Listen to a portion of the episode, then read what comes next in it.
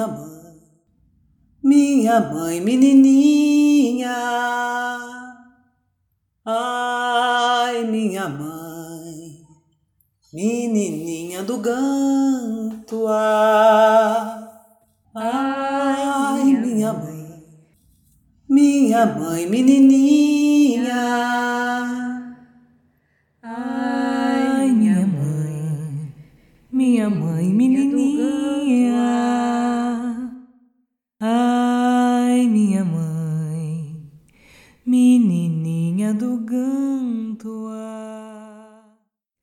Todo dia 8. Todo dia 8, uma história. Todo dia 8, uma mulher. Episódio 5. Mãe Menininha do Gantuá. A primeira mãe de santo pop. O título não é de nossa autoria. Quem disse que Mãe Menininha foi a primeira mãe de santo pop foi Gilberto Gil, em depoimento à jornalista Regina Echeverria, que escreveu a biografia da Yalorixá ao lado da pesquisadora Cida Nóbrega. Gil é um dos mais de 700 filhos de santo de Mãe Menininha. Uma lista que inclui Caetano Veloso, Maria Bethânia, Gal Costa, Vinícius de Moraes. O senhor Jorge, Jorge Amado, apesar de não ser da, da nossa roça, mas é de uma, uma casa irmã da nossa. E considero como amigo, filho e pai.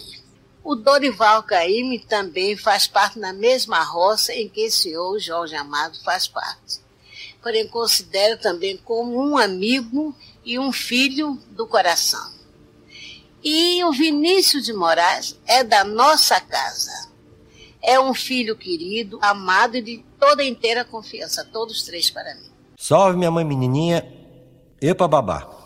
E com sua permissão, pedimos nesta hora sua proteção e sua bênção. Ela era tão pop que na sala prestaram reverência ao governador, o prefeito, ex-governadores, senadores, deputados industriais, banqueiros, comerciantes, os grandes do mundo e o povo da Bahia, reunidos. Pela manhã, o abade de São Bento, Dom Timóteo, rezou missa no altar da Virgem Maria. Oxum é Nossa Senhora da Aparecida. Menininha está além e acima das divergências de classe e de credo. Esse parágrafo também não é de nossa autoria. É de Jorge Amado. No livro Navegação de Cabotagem, ele lembrou que a filha de negros escravizados só não teve o mesmo destino porque, quando nasceu, em 10 de fevereiro de 1894, já havia a lei do ventre livre. E mesmo assim tornou-se a rainha mãe do Brasil. E eu empresto a frase do baiano novamente, porque goste quem quiser. Quem não quiser que se dane de raiva. Muito embora a raiva não combine com o sorriso doce dessa mulher negra que usava óculos com armação grande e escura e que era muito mais que pop. Raiva definitivamente não combina, já que menininha era só amor.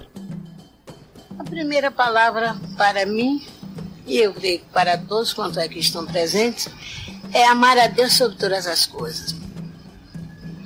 E na seita do candomblé, ao nosso pai Oxalá. Porque na seita africana, ele chama-se Orixá Nilá, que é o santo dos altos. Este Pai nós adoramos no céu, na terra, em toda parte em que nós vivemos. Tendo a fé, tem que adorar Ele. Sobretudo, seja na, na parte africana ou não, Deus. Não acha o Senhor? Deus está acima de tudo.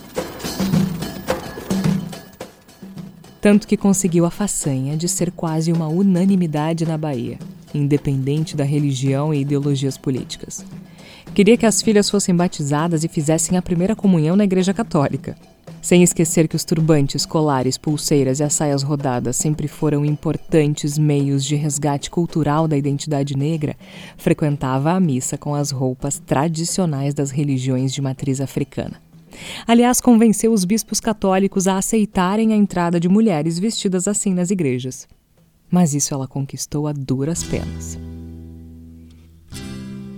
Escolástica Maria da Conceição foi levando a vida em Salvador, na Bahia, como se esse não fosse o destino. Não sabia bem por que a chamavam de menininha, embora suspeitasse que fosse o físico franzino. Casou-se com Álvaro McDowell de Oliveira, deu à luz Cleusa e Carmen, morou longe do terreiro e ganhava a vida costurando ou vendendo doces e vísceras em tabuleiro. Aliás, era uma fina doceira. Tinha mão boa. Mas aos 28 anos, a filha de Oxum foi chamada pelos orixás. Primeiro foi Oxóssi, depois Xangô. Sou bisneta de uma preta africana da nacionalidade Eba Araque, na Nigéria. É uma missão que eu tenho aqui na, na Terra a cumprir, amando dos meus que já se foram. É herança. Era da minha bisavó, passou a minha tia Porquéria, de minha tia passou a minha mãe, Maria dos Prazeres, de minha mãe passou meu, ao meu tio Jacinto Nazaré, e de Jacinto passou para mim. A herança é o maior posto hierárquico, o trono no terreiro do Gantuá. Um trono com o qual não vem riqueza material, mas uma vida modesta, em um espaço de fé. A ressignificação de uma casa antiga, com paredes brancas que fora de um belga que traficava escravizados. A ressignificação do nome do antigo proprietário da área, que era terra de gente cruel, e agora é chão de espiritualidade. A União Brasileira de Estudo e Preservação do Esculto Africano nasceu aqui, nesta casa, na casa do Axé Yamacê, Sociedade Civil São Jorge Heber Oxóssi do Gantuá. A mãe menininha é presidente de honra, orientadora e fundadora desta sociedade, que é a União, na qual a sua luta é para a redenção da cultura religiosa dos deuses africanos no Brasil, especialmente partindo aqui da Bahia, que foi o celeiro de toda essa cultura onde recebeu o maior contingente da cultura africana, dos nossos irmãos. Portanto, parte daqui já a iniciativa, alertando ao Brasil a luta que estamos travando em todo o território nacional. Nós, quando dissemos a união, junto com o seu presidente, que sou eu, Manuel Queiroga, e a famosa Yala Orixá, menininha do Cantuá daqui será um marco de redenção da cultura dos deuses africanos, não só no Brasil, mas ela vai atravessar fronteiras e vai até em todos os recantos do mundo. No começo ela enfrentou resistência interna por ser muito jovem, mas antes fosse só esse o problema. Menininha também era submetida à perseguição do Estado. A partir dos anos 1920, a polícia realizava incursões em terreiros para apreender objetos, agredir e prender Yalorixás, as mães de santo, Babalorixás, os pais de santo, e seguidores de religiões de matriz africana. Em 1926, o jornal A Tarde trazia a notícia carregada de preconceito, de racismo. À chegada da polícia, houve um reboliço formidável, o que não impediu, porém, que fossem fisgados o pai de terreiro, filhas e filhos de santos, a dona do terreiro escolástica de tal e um número de 20 pessoas ao todo. À época era preciso autorização para realizar os cultos e o horário era limitado às 10 da noite. A partir de 1930, a prática estava amparada pela Lei de Jogos e Costumes. Não é preciso dizer que os padres não precisavam da mesma permissão para rezar a missa. As batidas só cessaram em 1976, quando o então governador da Bahia, Roberto Santos, assinou um decreto desobrigando o pedido de autorização de funcionamento na Delegacia de Jogos e Costumes. E Mãe Menininha foi fundamental nesse processo. Ela dedicou décadas a lutar pelo fim da perseguição ao candomblé a vitória foi celebrada em uma peça publicitária produzida pelo governo do estado e transmitida na TV aberta. Nesta casa de Candomblé, sede da Sociedade São Jorge de Gantuá e Leominha Che Yamacê, há 50 anos, Dona Maria Escolástica Conceição Nazaré, mãe de santo Menininha de Gantuá, zela no alto posto de Alorixá, com exemplar dedicação e perene bondade, pelos orixás e pelo povo da Bahia.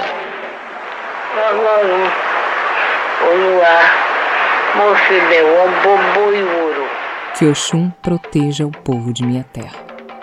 É isso que menininha diz no comercial. Quase 50 anos, se passaram desde essa trégua, mas ainda há muitos casos de intolerância religiosa no Brasil. Inúmeros ataques a religiões de matriz africana. Incontáveis ataques a terreiros de candomblé. Pessoas como o pastor e deputado Marco Feliciano dão uma cara e uma voz para tanto ódio e ignorância. Meu segredo é mãe menininha do patuá. Como assim, Caetano? Antes de mandar qualquer música para a rádio, para o Brasil, eu levo para ela e canto para ela. E ela, possuída pelos orixás, diz assim: pode gravar porque eu abençoo. Você entendeu ou não?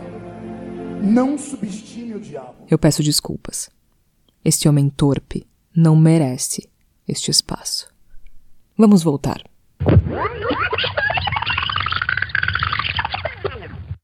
Que Oxum proteja o povo de minha terra. É isso que menininha diz no comercial. Essa mãe que tinha um terço e jogava búzios, que era danada para tirar o medo. Essa mãe que tinha em si a doçura de Oxum. Essa mãe que era mãe para muito mais gente além de Cleusa e Carmen. Que era pop, sim, mas não ligava para isso. Betânia era uma filha tão importante quanto Márcia. Gal era tão acarinhada quanto Dona Delsa. Essa mãe também adorava ver televisão, como tantas mães. A biógrafa de Menininha escreveu que ela era fã de Chacrinha, a quem atribuía um herê, por causa do humor infantil divertido. Mas não era só Chacrinha, ela deixava a TV sempre ligada. Echeverria conta que ela via coisas e associava ao jogo de búzios e consultas. Disse até que Mowgli, o personagem da Disney, era o Xóssi, o orixá das florestas dos animais. Maria Escolástica da Conceição Nazaré, mulher, negra, soteropolitana, brasileira, filha de Joaquim e Maria da Glória. Aos oito meses, já era de Mamãe Oxum. Uma menininha cuja história se confunde a do candomblé no Brasil. Praticou a generosidade e a igualdade que o candomblé ensina. Recebia pessoas em situação de vulnerabilidade e cuidava delas. Foi ela quem abriu as portas do terreiro do Gantuá para brancos e adeptos de outras religiões. Mas, muito além do reconhecimento às crenças, ela estimulava a convivência entre diferentes comunidades de fé. Ela enxergava que candomblecistas católicos, evangélicos, judeus só poderiam se respeitar se conhecessem a essência da humanidade que têm em comum. Ao promover esse entendimento, ela não apenas valorizava o princípio da liberdade e diversidade religiosa, mas também elevava o candomblé à posição de uma das principais religiões do país. Foi uma grande liderança religiosa. Foi uma grande mulher.